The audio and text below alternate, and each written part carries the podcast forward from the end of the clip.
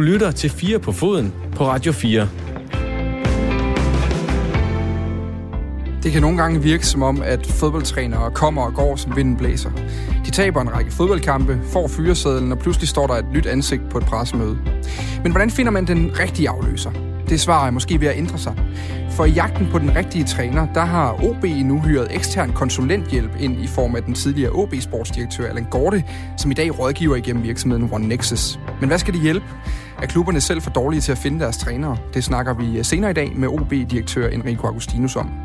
Derudover skal vi også en tur til Skotland. For et øh, par uger siden, der kunne øh, Rangers FC fra Glasgow sætte et øh, endeligt punktum for den nedtur, der ramte, da klubben øh, tidligere på tid gik konkurs og blev sendt ned i de lavere rækker i landet.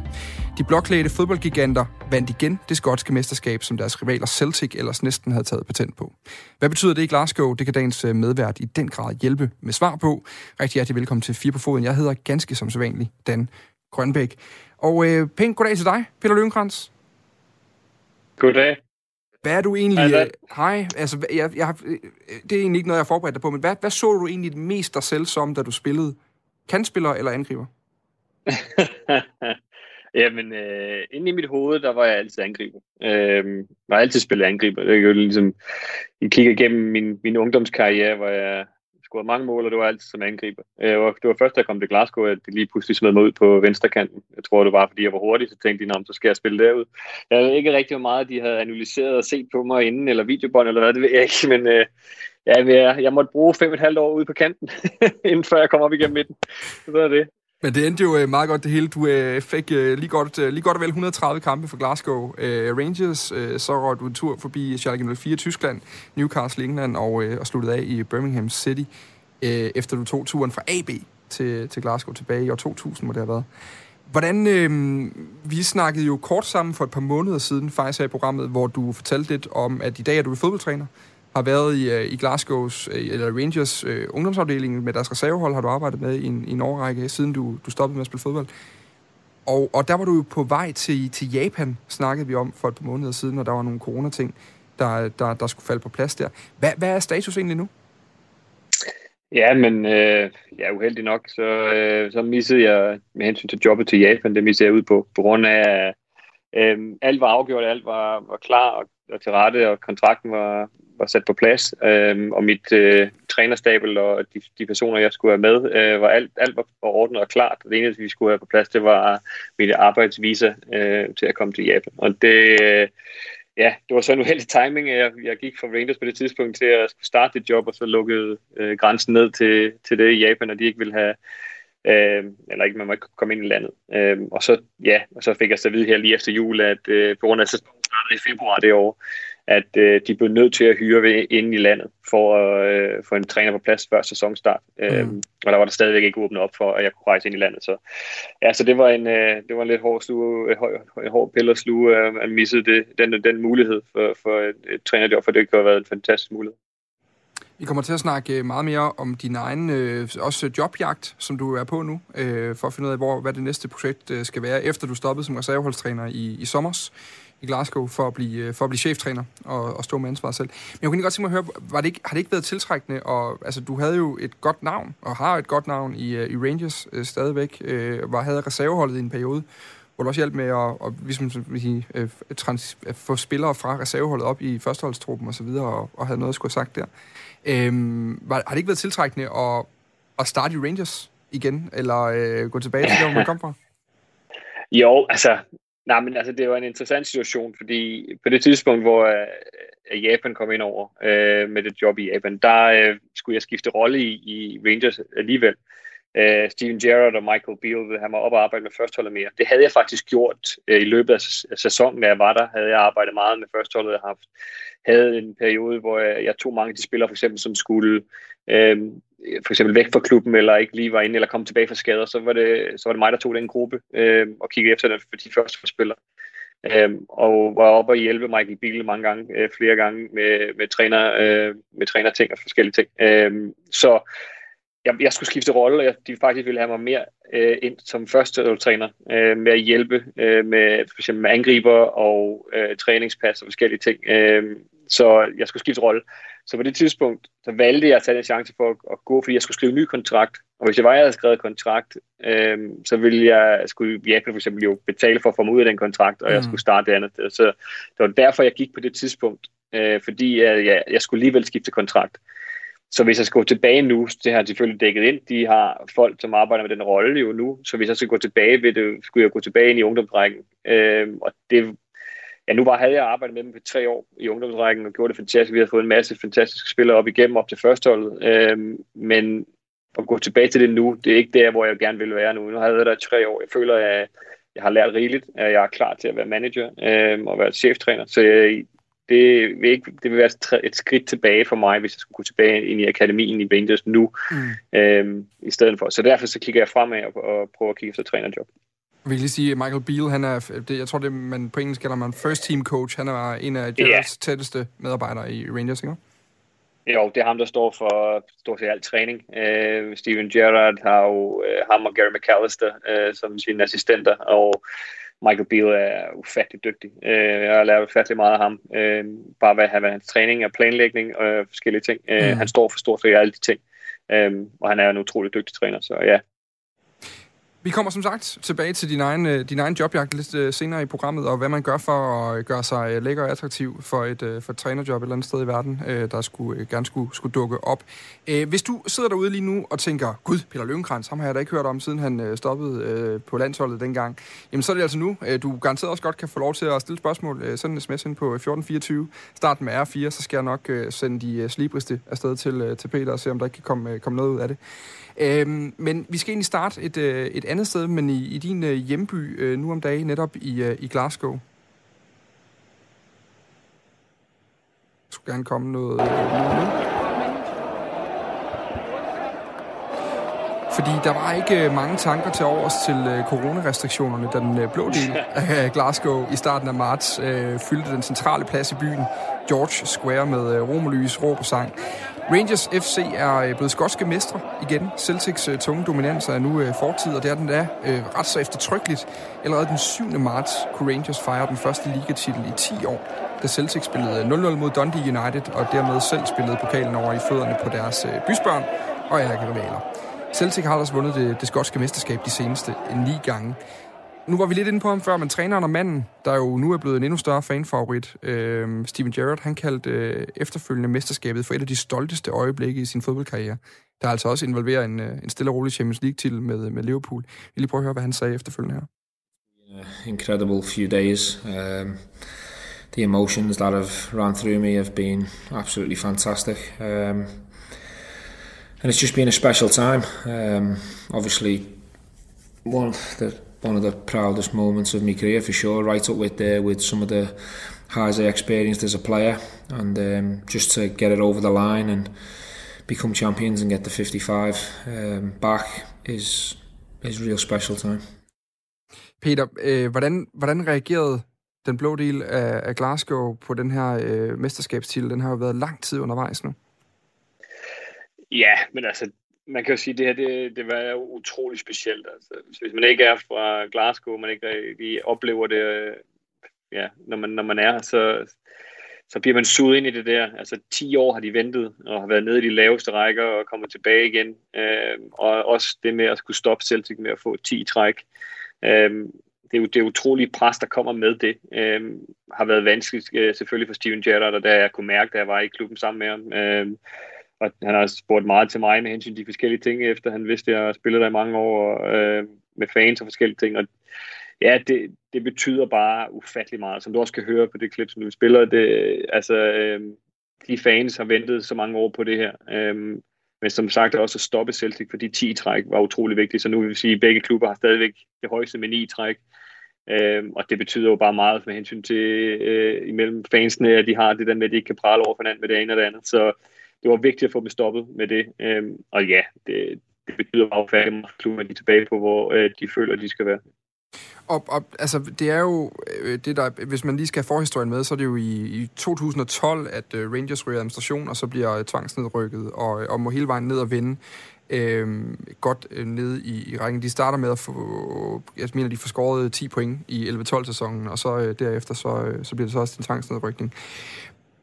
Hvad, den der forløsning, der var, det her klip, vi hørte lige før, det er altså virkelig mange mennesker, hvis man finder det på YouTube, der er samlet på George Square, der ligesom kan sammenlignes med, med Rådhuspladsen herhjemme, fortalte du mig, øhm, i København. Altså, øh, nu er der jo corona og alt muligt andet, og, og så videre, og alle ved selvfølgelig, at man ikke burde stå så mange 100.000 eller så mange tusind mennesker øh, samlet på et sted, men, men, men hvor stor var glæden? Altså, øh, hvordan, hvordan mærker man det derovre? Ja, men det var jo det var vanvittigt. Øh, altså, der var jo fyrværkeri over det hele. det var...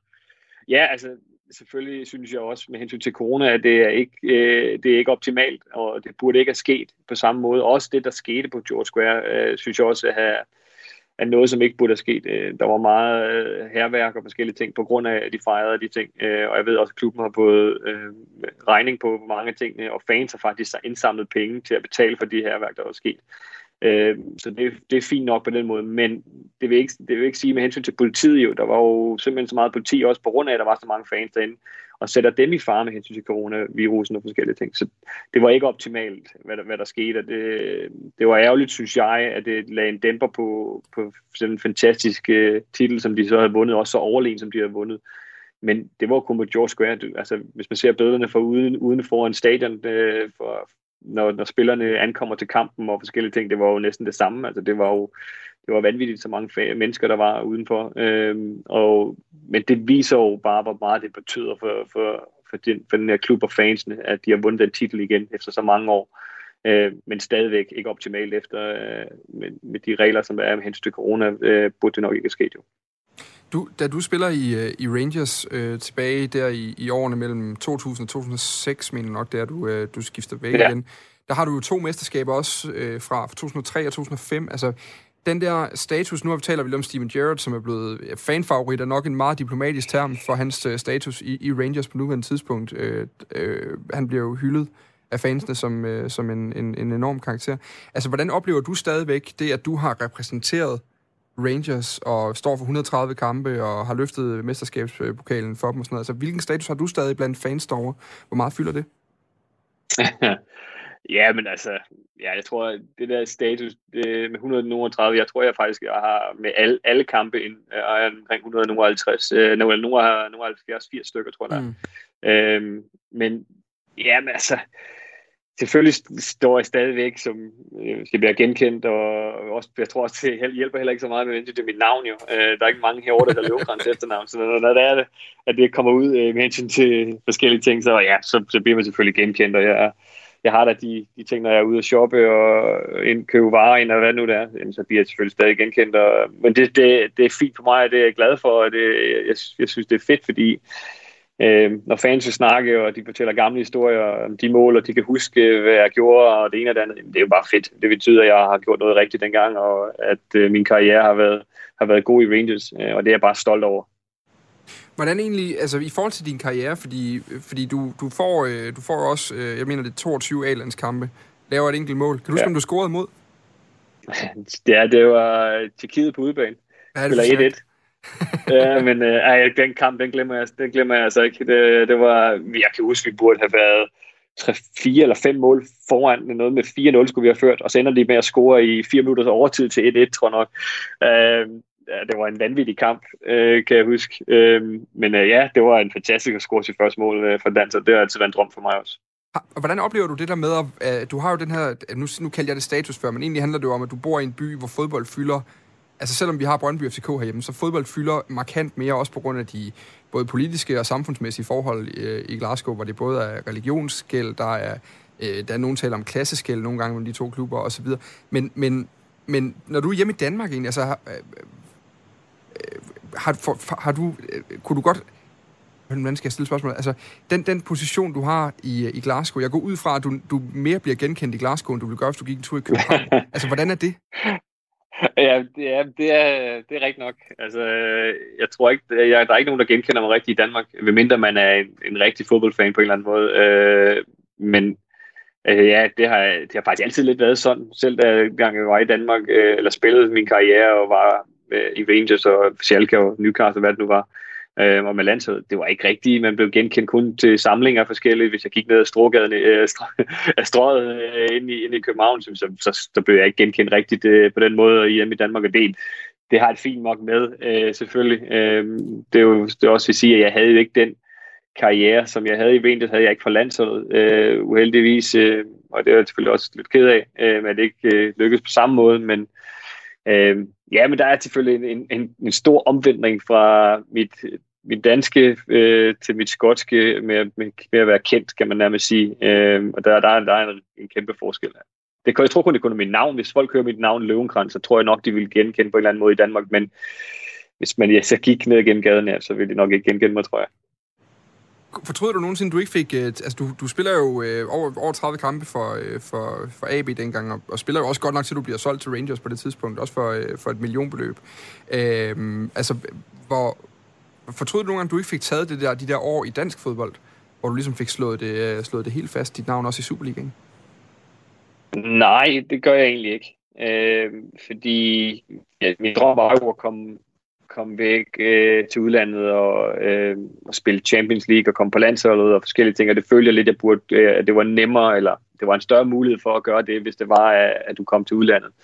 Øh, så jeg fortryder det ikke på nogen måde overhovedet. Øh, det, jeg, jeg synes, jeg valgte det rigtige tidspunkt også. Øh, det gik helt, helt gik utrolig stærkt jo for mig også. Øh, altså, jeg fik debut som 18-årig øh, kan du årets fremad på udbanen, tror jeg nok. Jeg scorede faktisk også i min debut. Øh, men så gik jeg ind i nogle skader, øh, og, og missede så et godt stykke, fordi jeg skulle have en ankeloperation og en ny øh, ledbånd i anklen.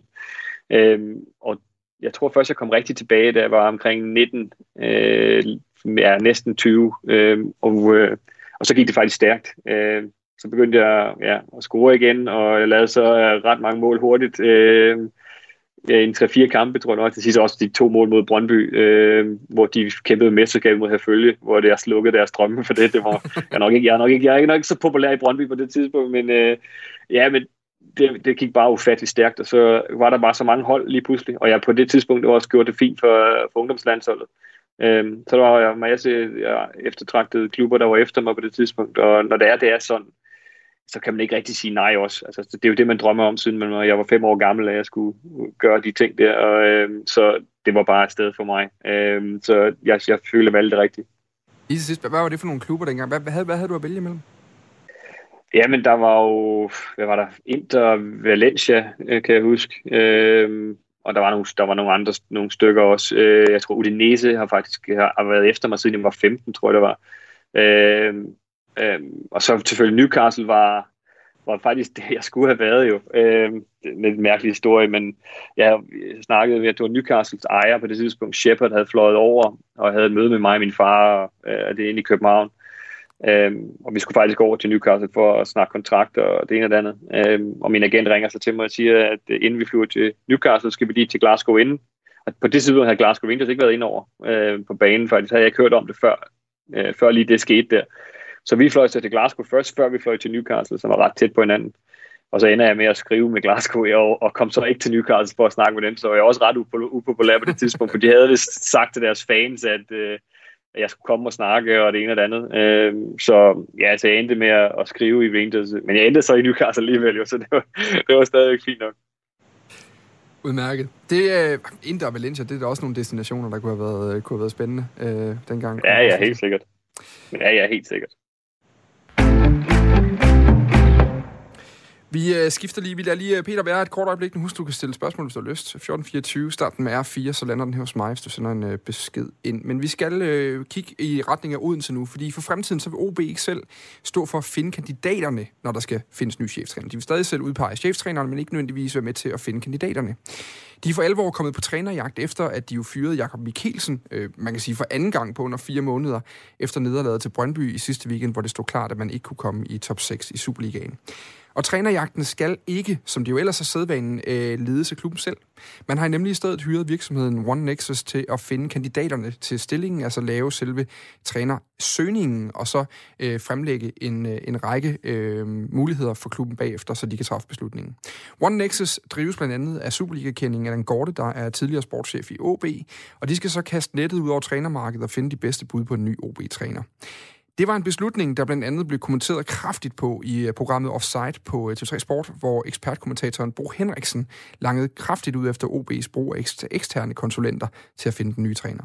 Ej, men jeg har aldrig hørt noget lignende. Altså, det, det, er, det, er, det er så håbløs ledelse i min verden. Altså, for det første kaster du Michael Hemmingsen under bussen. Vi snakker om, han er, han er, han er sportschef i dag. Det burde være ham, der træffer den beslutning om, hvem der skal være der. Det, det må der være nogle mennesker, som er dygtige nok, og de må jo ansætte de mennesker, de tror på, som, som kan gøre det. Men er det så egentlig håbløs ledelse? Og er det så håbløs ledelse, som Henriksen kan give udtryk for? Sådan ser man bestemt ikke på det i OB. Der mener man, at det er fremtiden at benytte sig af de her eksterne rekrutteringsfolk, og man ser det faktisk som en måde at finde bedre kandidater på.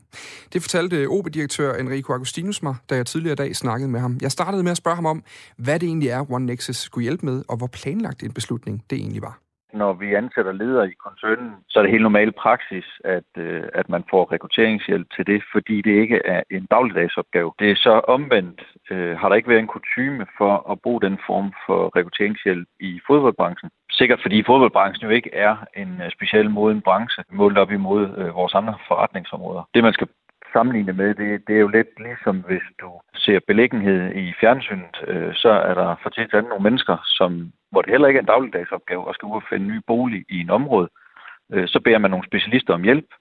Men og specialisternes primære opgave, det er jo at finde x antal boliger, men beslutningen om, hvad for en bolig man køber, det er jo dem, der skal afsøge det. Og på samme måde, så får vi præsenteret nogle trænerkandidater, der rammer inden for den profil, som vi har sat op. Men i sidste ende er det selvfølgelig OB, der beslutter, hvem der skal være cheftræner. Så derfor laver One Nexus lokalt, når, øh, når de sidste kandidater er præsenteret. Hvor, hvor lang tid har de så været involveret i processen? Fordi det her, det lyder jo som nogle meget omfattende tanker, I har gjort jer om den måde, man gerne vil rekruttere øh, en nøgleperson som en, en fodboldtræner på. Og udadtil har det virket som om, de først kommer ind i billedet, da Mikkelsen bliver, øh, bliver fyret her nu. Øh, at det er der, de, der ligesom er lavet en aftale med One Nexus. Altså, har, hvorfor har de så ikke været med hele vejen igennem, og har de egentlig det?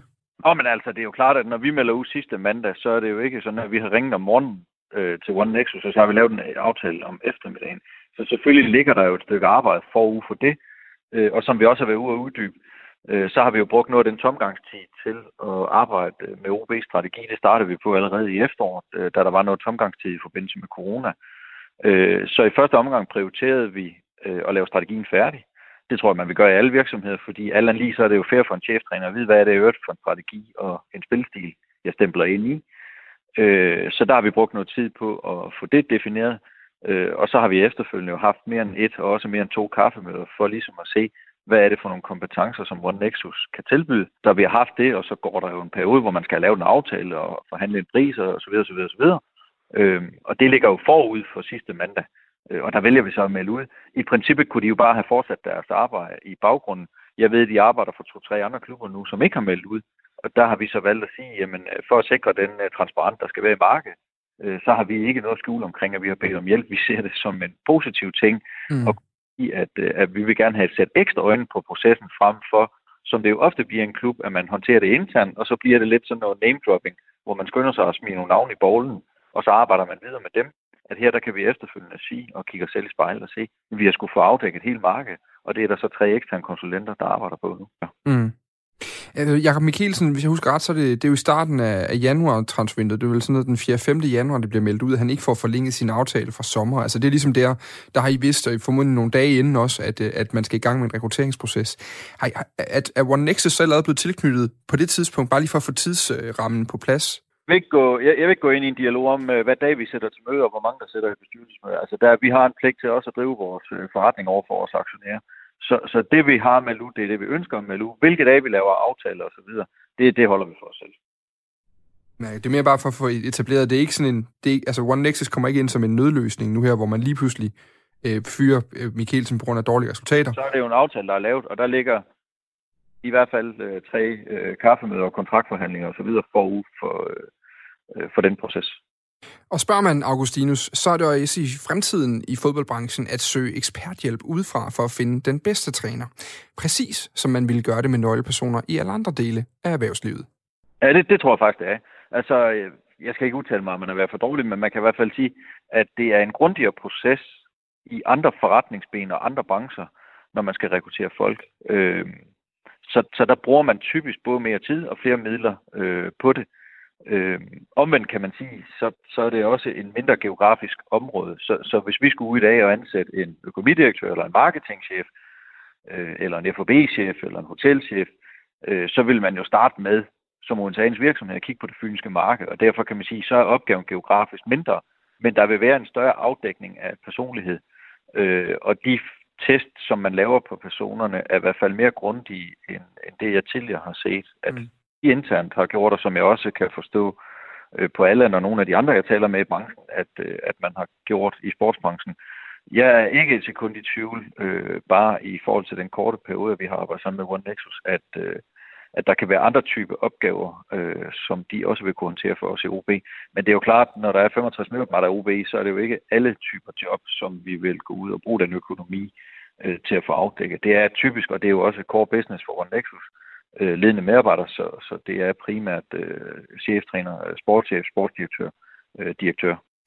Noget, øh, kritikken, altså noget af kritikken, der er kommet af klubben fra bare den andre, øh, Bo Henriksen her, som vi hørte tidligere, den går jo på, om der overhovedet er kompetencer, om der overhovedet er viden til at træffe de rigtige beslutninger i klubben, eller om det bare er ejer og øh, rigmand bag klubben, Niels Thorborg, der indrådet øh, bestemmer.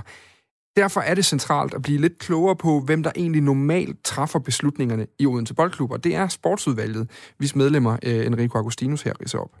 Og vores øh, formand og ejer, Niels Torberg, det består af de to øh, næstformænd, øh, Erik Lavmand og Thomas Christensen fra Divisionsforeningen, øh, og så består det af undertegne og øh, Michael Hemmingsen. Og så er det ikke atypisk, at, øh, at øh, Tony Hermansen som, øh, som akademichef også deltager. Altså, øh, hvis der er møder, hvor at vi skal lægge en retning, eksempelvis at have defineret noget omkring spillestil eller et eller andet, så er det jo vigtigt, at, at vi har helheden med i klubben. Mm. Derfor er der også for til anden punkter, som, som Tony er involveret i. Noget, noget af det, der, der, der var, når man henter øh, eksterne kompetencer ind, det er, hvor man ligesom siger, er der, er der, er der nok know-how i det udvalg til selv at træffe beslutninger? Det var blandt andet noget af det, kritikken gik på, den her øh, relativt krasse kritik, som øh, jeg mener, det var Bo Henriksen, øh, som, som øh, nu ansat til 3 Sport, som kom med den, og kaldte det for en horribel beslutning, at man gik ud og skulle have hjælp til det, at man ikke kunne gøre det internt. Det, det tyder på, at der ikke var know-how nok i, i organisationen. Er, er der, øh, altså, hvor meget fodbolderfaring er der i det her, øh, det her udvalg, og er der nok til eventuelt at kunne træffe nogle beslutninger selv? Er det det, der er problemet? Altså nu vil jeg sige, at vi ændrer jo ikke generelt vores beslutninger efter, hvad hr. Bo Henriksen han synes. Og jeg vil sige, at hvis Bo Henriksen måske har gjort sit arbejde ordentligt sidste mandag og undersøgt, hvad det er for en proces, vi har sat i gang, så har han nok heller ikke udtalt sig en retning om, at vi har givet nøglerne til Allan Gorte. Vi har givet nøglerne til et konsulentfirma, der har tre spidskompetencer på, som præsenterer nogle kandidater for os, og så træffer vi en beslutning. Så, så det er bare vigtigt for mig at sige, at, at øh, det, øh, vi anerkender, at, at der er øh, meget mediefokus omkring øh, Superligaen. Det lever vi rigtig godt med. Det er en del af tv-produktet, og det er der rigtig godt hype. Øh, men hvorvidt øh, alle sportsjournalister er klar over, hvordan tingene foregår på ledelsesgang og direktion i klubberne, øh, det vil jeg så omvendt gerne stille spørgsmålstegn ved. Øh, men det er klart, når de står inde i studiet og, og lader det som om, at, øh, at vi har givet carte blanche til Allan, han kan beslutte, hvem der skal være cheftræner, så er det en overtolkning på det, måske endda bevidst, fordi de jo også ansat til at være kritiske over for det. Men, øh, men jeg tror, med den fine afdækning, der har været nu, så står det endda selv øh, Bo Henriksen klart, at selvfølgelig er det jo ikke Allan, der i sidste ende beslutter, hvem der skal være træner. Øh, det er bare en erkendelse af, at det er en opgave, man ikke laver, ej heller i et sportsudvalg. Uanset hvor mange års erfaring der sætter, så er det jo personer, der har nogle andre jobs i den mellemliggende periode. Øh, og derfor kan man sige, så, så har vi det, øh, mm. de tre ressourcer til at få, øh, få afdækket marked, og så træffer sportsudvalget i sidste ende øh, den beslutning, der skal til. Øh, og ja, der er masser af erfaring øh, i det øh, sportsudvalg øh, til at bidrage til os som daglig ledelse i forhold til at, at finde den rigtige retning for klubben hvis man går ud og henter eksperthjælp udefra, så er det fordi, man, man jo køber en ydelse eller nogle kompetencer, øh, som man ikke selv har i, i organisationen. Er det et problem, man ikke har det? Altså, vi, vi har også set i, i FCK, da de skifter træner her i efteråret, der er der også stor kritik af, jamen, hvor meget fodbold-know-how er der egentlig i, de, i den bestyrelse, der træffer beslutningen. Øh, hvad, hvad, hvad tænker du om den diskussion? Altså, burde der tænker, det er, det er helt åbenlyst, at opgaver, som man skal løse i snit hver tredje år, det vil man jo ikke have specialistviden sættende til. Så det er jo ikke anderledes. Under corona, så er der også landet nogle spørgsmål i økonomiafdelingen omkring kompensationsordninger osv., hvor vi rådfører med revisorer, fordi det er ikke noget, vi sætter i dagligdagen og håndterer. Der er en masse andre opgaver, som ligger henholdsvis ved en cheftræner, ved en sportschef og ved en direktør. Men på samme vis, som vi siger, uanset om jeg skulle ansætte en ny cheftræner i morgen, eller om vi skulle ansætte en økonomidirektør eller en marketingchef, så er det ikke noget, jeg har øh, brugt min tid på de sidste tre eller fire eller fem år, og derfor vil man bede om hjælp. Øh, man kan jo ikke have alle kompetencesættende, øh, hverken på direktionsgang eller bestyrelseslokalet, Så det er jo helt normalt, at vi trækker specialister ind. Det gør vi jo på en række områder også. Og der tror jeg bare, at når nu fodboldbranchen bliver en lille mere moden, øh, så, så, så, det, så, så tror jeg, det bliver helt typisk øh, for det marked, at, øh, at man vil bruge den form for kompetence. Og jeg spår en, øh, en stor fremtid for Allan Company. Det er godt set det vakuum, der er i markedet. Så lyder det altså her fra øh, OB-direktør øh, Enrico Augustinus, og, og han er direktør for hele forretningen, skal man huske på, at OB er måske den danske klub, der minder mest om FCK øh, i opbygningen. Altså man både har, øh, man har en, øh, altså det er jo sport og event, kan man sige, hvor man både har øh, andre kulturbegivenheder, så har man altså fodboldklubben som et af benene i, i det her forretningsimperie, kan man sige.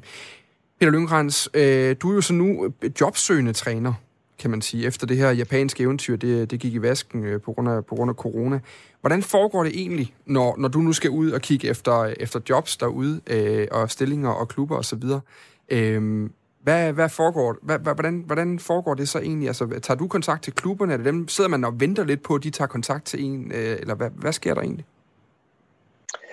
Nej, man er selvfølgelig, øh, man er selvfølgelig selv med i, med i det der. Man holder selvfølgelig øje med, hvad der er ude omkring, øh, og hvad der er interessant, og hvad der vil komme til at passe godt for dig selv, øh, og hvad du har lyst til. Øh, altså, folk har forskellige ja, smag for, hvad de har lyst til at gøre. Når, øh, om med deres trænerting, om de vil være assistenttræner, eller de vil være øh, cheftræner, eller hvad det nu er. Øh, men fra min egen synspunkt, så, så, kigger jeg på det med hensyn til, at jeg vil være cheftræner, så jeg holder øje med, med lande og, og ligaer, som jeg føler øh, vil passe godt til mig. Øhm, for jeg føler, det er utrolig vigtigt, at du ikke bare hopper ind i... Jeg har haft tilbud for en, en, nogle andre klubber, også specielt her i Skotland, øhm, som jeg føler bare ikke vil passe passe perfekt til mig, og passe godt til mig, også som en af mine første trænerjob på den måde, eller cheftrænerjob. Så det er vigtigt, at, at du holder øje, og du gør din, det grundige arbejde bagom, at du tjekker ud på alle de ting, som, øh, som går ja, som, som er i baggrunden, som man ikke normalt lægger mærke til, øh, og med hensyn til økonomien i klubben, og fansene, og ledelsen, og, og de forskellige ting. Øh, så, så det er mere at holde øje med, hvad der, hvad der passer dig bedst, øh, for det er jo en utrolig vigtig beslutning, du tager jo. Øh, du kan ikke bare gå ind i en fodboldklub og tænke, at det, det, skal, det skal jo nok gå. man skal selvfølgelig vide, hvad det hele handler om, inden, inden man gør det. Og hvordan gør man så? Altså lad os nu sige, at du havde fundet en... da, da du for eksempel finder det her japanske, den her japanske mulighed, som ser spændende ud. Hvordan tager man initiativ til det? Altså, øh, er det, er, ringer du til agenten og siger, hej, kan, kan du ikke lige... Kan du, kan du japansk forresten? altså. Nej, men altså, jamen, der er jo en proces. Altså, det er jo, det, det med for eksempel med, med Japan, det var jo, øh, de kontaktede min agent, øh, og øh, de havde hørt en masse fantastiske ting om mig, med hensyn til min udvikling i Rangers, og øh, de har gjort deres undersøgelse med hensyn til, hvad, hvad er for en træner, hvad jeg er for en slags type, og forskellige ting. Øh, og de ville så øh, gerne høre meget mere, og jeg havde så en lang snak med dem.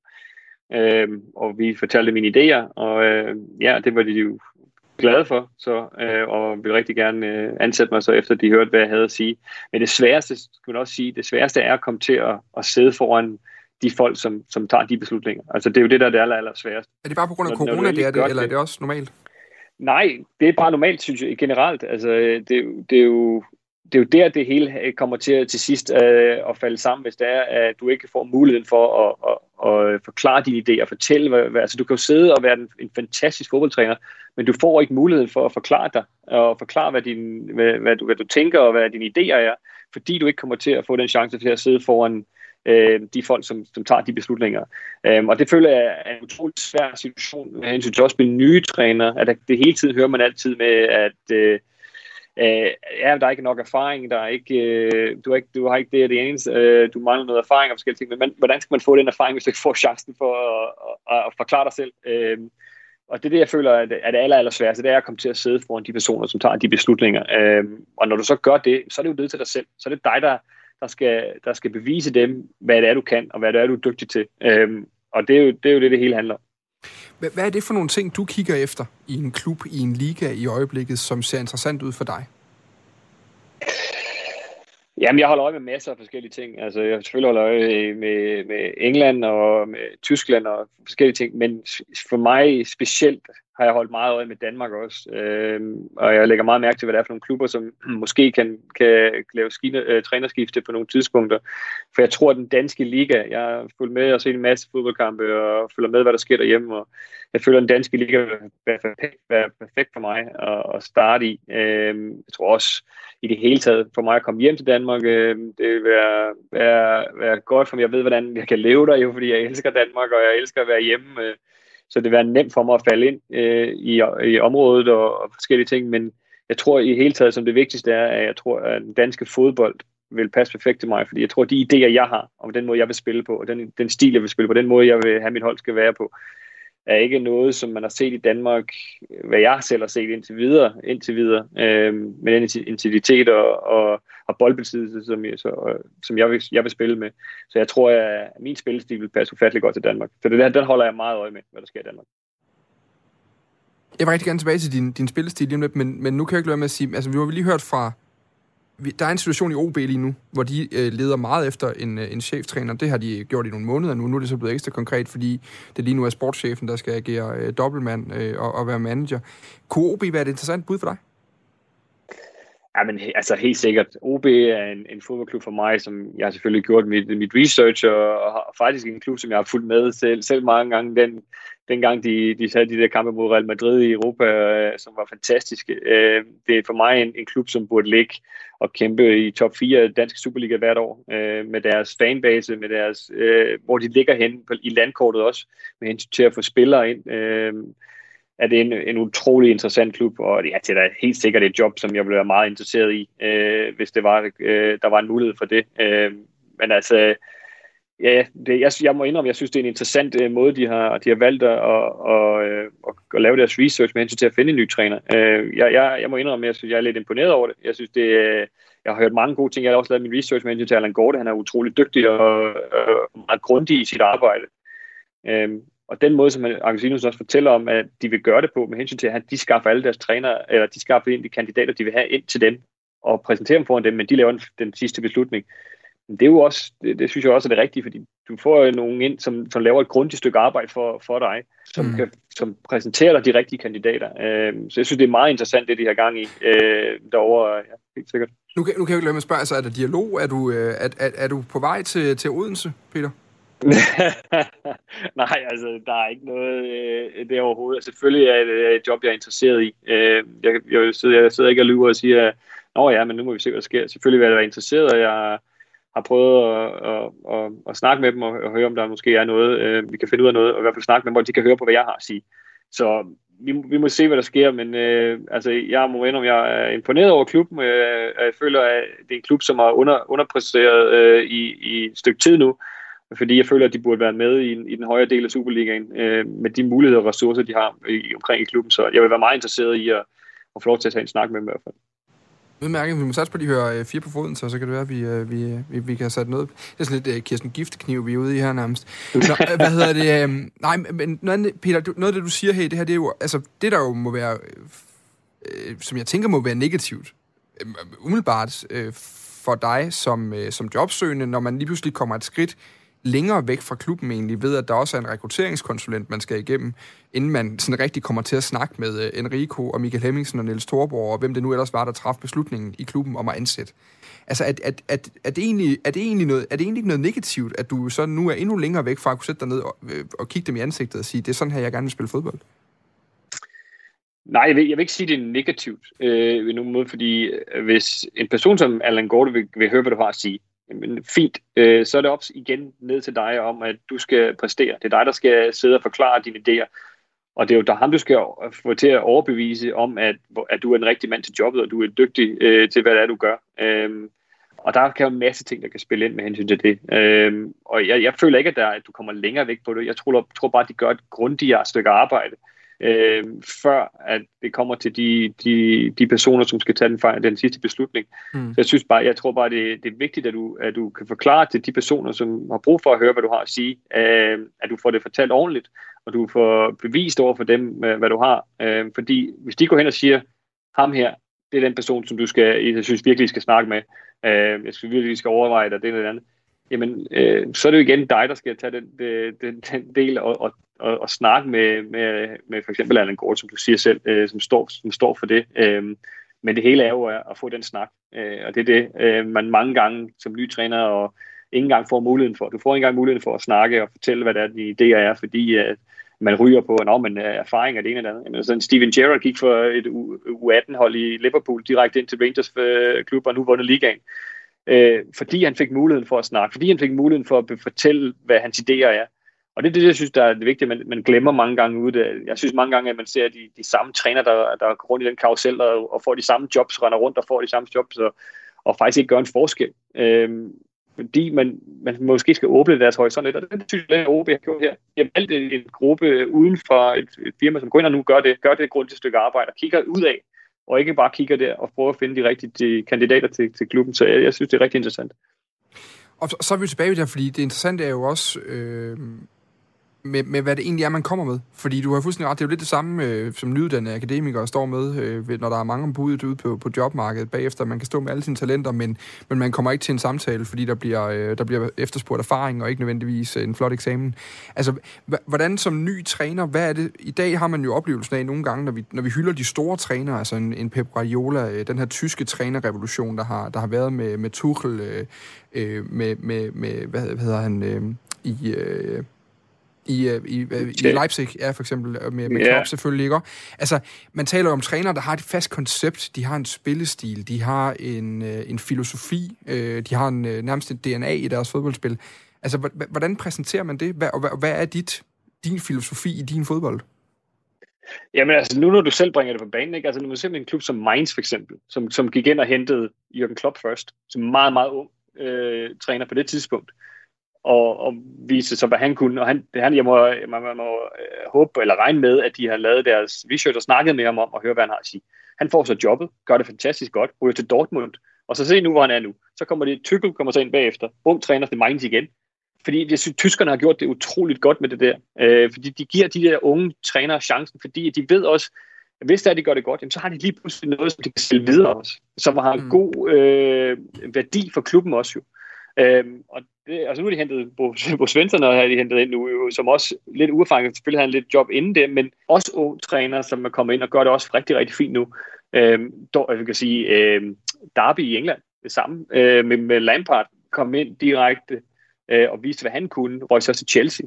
Igen, øh, de, de to chancer med en ung træner, og, og vidste, hvad, hvis de gjorde, han gjorde det godt der, så fik de jo også økonomisk gode penge. Ja, og så nu gør det med Rooney igen. Ja. Øh, så en ung træner ind igen, og hvis han gør det godt, jamen, så ved vi jo også, at så er der eftertragtet jo. Men det er jo, men det er jo gode eksempler på de, på også, se, altså uden øvrigt at sige, at man ikke kan sammenligne dig med Steven Gerrard, vil jeg sige, men, men det er jo øh, Wayne nej, nej. Rooney, Frank Lampard, Steven Gerrard, de lever jo også på deres navn på, på den her kæmpe fodboldbegævelse. Man, altså, med al respekt, så, så kan man sige, når man, når man måske er lidt mindre kendt, det kan vi godt. Ja. Det er en meget diplomatisk måde at sige i forhold til, til, til dig, i forhold til Steve Jobs. Helt sikkert. Altså, Jamen, det er jo hvordan, hvordan overbeviser man sig så, om man har filosofien? Altså?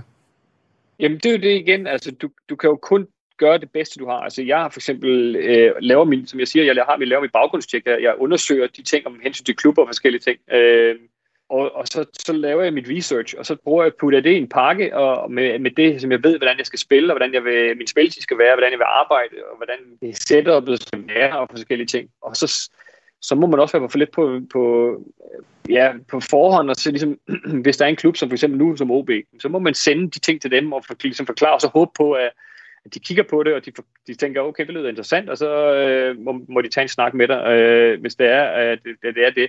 Det er den eneste mulighed. Altså, agenter kan selvfølgelig prøve at kontakte dem og, og, og sige, jamen, tag en snak med ham, og det er der jo hundredvis af trænere, som der vil gerne have det, det arbejde jo. Så det er jo ikke, ligesom du også siger, det er jo ikke nemt at, at komme til at sidde foran dem og forklare, hvad det faktisk egentlig er, du kan. Mm. Så man må jo bare prøve at arbejde hårdt, arbejde videre og, og, og håbe på, at der er en af dem, der bider og får at høre, hvad du har at sige.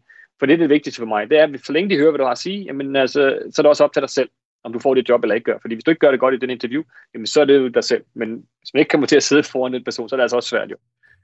Til, til sidst her, Peter, fordi uh, tiden løber, når man, uh, når man taler om uh, spændende ting, men altså, hvad er egentlig din egen, din egen spilfilosofi? Hvad er, hvad er Peter Løvenkrantz fodbold som, som træner? For nu er du lidt inde på, at du synes måske, Danmark uh, lå godt til dig, men at der ikke rigtig har været den type fodbold, du repræsenterer før. Altså, hvad, hvad er det rundet af, og hvad er det for en type fodbold?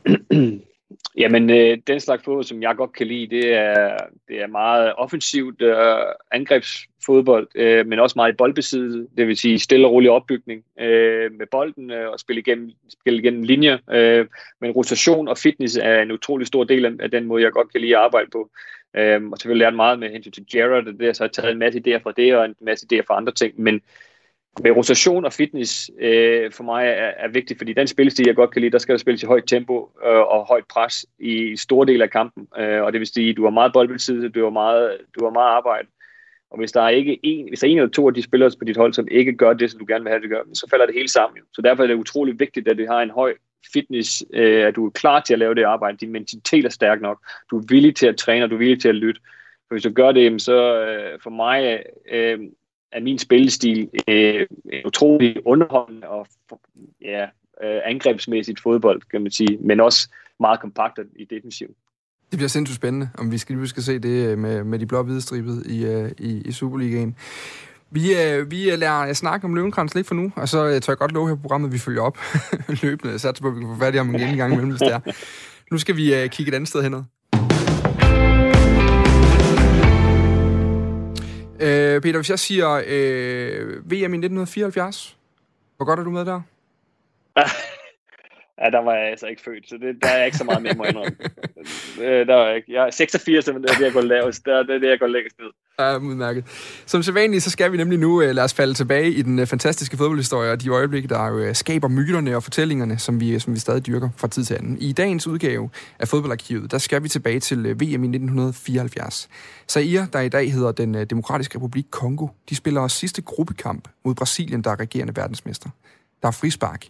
Brasilien fører 2-0, og frisparket lige uden for Zaires felt, og pludselig løber en af de her Zaire-spillere direkte ud af murformationen og sparker den nøje tilrettelagte bold langt væk til stor forundring for både de brasilianske spillere, tilskuere og tv-kommentatorerne.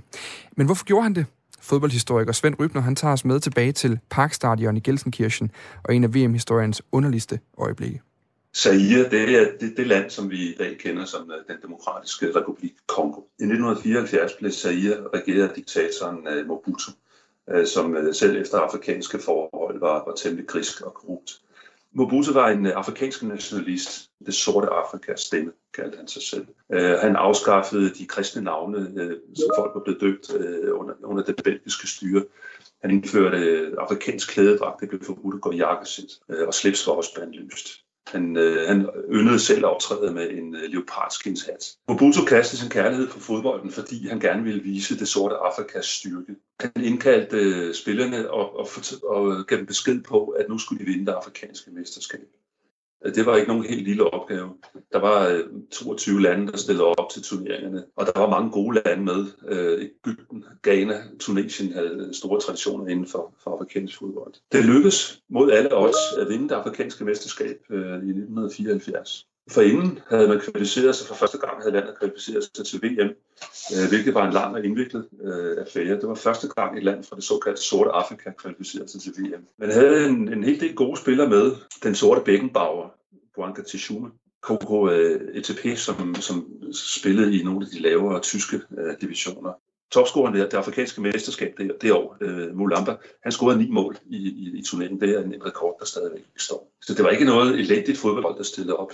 Mobutu inviterede truppen hjem til sit luksuspalads øh, inden afrejsen til, til Vesttyskland og fortalte, at han havde haft en drøm, øh, og han, han var, var sikker på, at de ville øh, klare sig godt. Og han øh, viste det, den til, at han ville forære dem, en, en, øh, han forære dem et nyt hus, øh, en folkevognsbil, øh, og så fik de lånen på, på 5.000 dollars. Det var mange penge i et land, hvor, hvor folk, de fleste levede på sultegrænsen. Så Iris land så land kom til Vesttyskland øh, i stig. Man havde lejet et, en jumbojet til lejligheden, og i lufthavnen blev de afhentet af en ny Mercedes øh, bus, spillerbus, som var indkøbt også til lejligheden, der kørte dem til deres luksushotel i Frankfurt. Første kamp var mod Skotland, hvor det som øh, i midten af 70'erne havde et godt landshold. Og så I tabte 2-0 til skotterne, øh, som skulle slås for, for sejren. Det var et øh, absolut respektabelt øh, resultat. Mobutu havde sendt et meget stort følge med af generaler, militærfolk, diplomater øh, og folk som, øh, med en tvivlsom opgave. Så der var et stort følge omkring øh, landsholdet. Og efter kampen mod Skotland, der stak øh, livvagten øh, spillernes øh, præmiepenge i lommen, så de fik ikke, ikke en, en øre. De gik til deres træner, som øh, var en jugoslav, Blagoje Vidinic for at bede om et forskud. Og han sagde, at det kunne desværre ikke lade sig gøre. Han havde ikke bemyndigelse til at give dem penge, så de fik besked på at gå op på deres værelse og se fjernsyn eller gå i seng. Der var oprør i, øh, i spillertruppen efter, at man ikke havde fået de penge, man var blevet lovet. Der blev indkaldt til et spillermøde. Otte af spillerne var, var klar til at boykotte den næste kamp mod, øh, mod øh, uh, Jugoslavien, som man skulle møde. FIFA måtte træde til og, øh, og love spillerne der 3.000 D-mark for at stille op for, at kampen overhovedet blev afviklet. Så de stillede op, men det var et hold, som var ufokuseret. Jugoslaverne, som, som var på niveau med skotterne på det her tidspunkt, øh, de vandt med 9-0 det var en katastrofe for, for Mobutu og for hans øh, projekt om at øh, fremme øh, vise det sorte Afrika fra sin bedste side. Han var rasende, og det er ikke sjovt at gøre en diktator rasende. Zaire skulle øh, møde de forsvarende verdensmester fra Brasilien i den sidste puljekamp. Man havde ikke nogen chance for at gå videre, øh, men nu skulle man i det mindste reparere på, på det image, der var blevet ødelagt af det store nederlag til Jugoslavien. Inden kampen mod øh, Brasilien, så troede Mobutu spillerne med, at hvis de tabte med mere end tre mål, så skulle de ikke regne med at se deres familie og, og hjemland igen. Det vil sige, med andre ord, troede han med at blive slået ihjel, når de, øh, når de sat foden på øh, sairisk øh, jord igen. Modstanderen Brasilien, de forsvarende verdensmester, havde spillet et elendigt VM. De havde ikke scoret i de to første puljekampe mod Skotland og, og Jugoslavien. Og de var nødt til at vinde med tre mål for at, at passere skotterne, som havde vundet med to mål over Zaire. Kampen blev spillet i, på Parkstadion i Gelsenkirchen. Der var 36.000 mennesker på plads. Og Brasilien kom, kom godt i gang. Efter 12 minutter så scorede øh, Jair, topscoren fra VM i 70. Han scorede endelig Brasiliens første mål øh, ved slutrunden i 74. Men øh, Zaire-spillerne bider fra sig, øh, og det står kun 1-0 ved pausen, og det, det er jo et resultat, man kan være rigtig godt tilfreds med mod de forsvarende verdensmester. Så der er, der er optimisme i, i, i spillertruppen. Man holder Brasilien fra at score helt øh, frem til, der spillet 66 minutter, hvor øh, Rivellino, øh, manden med et af de hårdeste spark i fodboldhistorien, han øh, sparker et, et langt skud ind. Nu begynder det at, snærpe. Øh, de tre mål, øh, som er grænsen, begynder at nærme sig. Og da der er spillet 78 minutter, så får Brasilien øh, frispark uden for Saïs felt. Rivellino øh, tager et skridt tilbage, øh, går klar til at, at tage sparket. Han kigger, Saïs spiller lige i øjnene. Og så slår der altså pludselig klik for Ilunga. Øh, han løber frem og låser bolden op på den anden banehalvdel. Og grunden til, at han gør det, det er, at han, øh, det er simpelthen for at vinde tid. Altså jo længere tid der går, øh, inden at bolden er tilbage, øh, jo kortere tid har Brasilien til at score flere mål. Øh, han får en advarsel af den øh, rumænske dommer, og fodboldverdenen øh, griner af, af de her naive øh, afrikanere, som ikke ved, hvordan man spiller fodbold, og hvordan man opfører sig på en, på en fodboldbane. Men manden havde jo faktisk ret alvorlig grund til at gøre, hvad han gjorde. Det lykkes også. Han får sin advarsel, øh, og vi skal helt hen til, til, til de aller sidste minutter af kampen, før at den øh, brasilianske bak Valdomiro scorede det sidste mål til 3-0. Og man holder sig inden for den grænse, diktatoren har sat inden kampen. Efter VM, så lander øh, holdet øh, om natten, øh, sent om natten øh, i, i lufthavnen i Kinshasa, hovedstaden i, i Zaire. Øh, og spillerne får, øh, bliver sendt hjem, øh, uden at de får deres øh, de penge, de er blevet lovet de får frataget deres hus og den bil, de har fået. Og Mobutu er rasende. Altså han straffer holdet ved, øh, fremover at lukke alle døre for de her spillere. De, der er stort set ingen af de her spillere, der bliver ved med at spille efter VM i 1974. De må rute sig igennem. En af de få, som, som klarer sig nogenlunde, øh, det er Ilunga, som ham, der sparkede bolden væk. Ilunga har spist mange gratis middage, øh, efter at han sparkede bolden væk i, i 1974, fordi folk vil gerne høre, hvad det var, han tænkte, og hvorfor han gjorde det. Og han havde også en, en, en tilknytning til øh, det, det landshold, som Zaire blev ved med at have, trods Mobutus raseri. Han var hjælpetræner, og i en kort overgang trænede han også holdet. Han fik aldrig nogen stor øh, karriere, han blev aldrig rig af det. Øh, han er i hvert fald kendt for sit øh, spark i 1974. Efter VM i 1974, der, der mistede Mobutu interessen for fodbold og kastede sig øh, sin øh, interesse for boksning. I efteråret 1974, der arrangerede han, øh, fik han trukket den store Svabiks øh, boksekamp mellem øh, Muhammad Ali og George Foreman til Zaire øh, i Kinshasa, The Rumble in the Jungle, som blev verdenskendt og trak den helt store elite af intellektuelle og, og kulturpersonligheder til, til Kinshasa. Det var et, et kæmpe PR-stånd, som, som lykkedes for Mobutu. Fodbolden fik lov til at sejle. Holdet måtte trække sig fra kvalifikationsrunden til VM i 78, fordi der ikke var penge til at rejse. Så Zaire's optræden ved VM i 1974 var en meget kort opblomstring. Man har ikke hørt meget til Zaires, eller nu Kongos landshold siden. Og det har man i den grad ikke. Svend Rybner, han er tilbage med en øh, omgang øh, tilbagekig i fodboldhistorien igen i næste uge. Og øh, det er også øh, næsten ved at være slut på øh, første time. Peter Løvenkrantz, jobsøgende træner, måske med en fremtid i Danmark. Tak fordi du var med. Åh, oh, der er simpelthen ikke øh, noget lyd. Nu skal jeg lige sørge for, at vi kan høre dig, så du lige kan få lov til at sige pænt øh, farvel. Nu skal vi prøve at se. Det er jo der i den her tid. Så, Peter, nu kan vi høre dig. Tak fordi du var med. ja, men tak fordi du har mig med også. Og øh, i, lige om øh, lidt, så er der en omgang nyheder klar, men også så fortsætter vi altså i Afrikasporet på den anden side af, af nyhederne, fordi Afrika, øh, for at Afrika kan se frem til succes og fremgang på fodboldfronten, så skal der altså ske ting og sager på kontinentet. Men øh, hvis man skal tro den nyvalgte præsident for det afrikanske fodboldforbund, CAF, Patrice Motsepe, så er man godt på vej. Det handler om øh, afrikansk fodbold med fodboldskribent Oscar Rothstein og Afrika-lektor på Københavns Universitet, Stig Jensen, lige efter en omgang nyheder.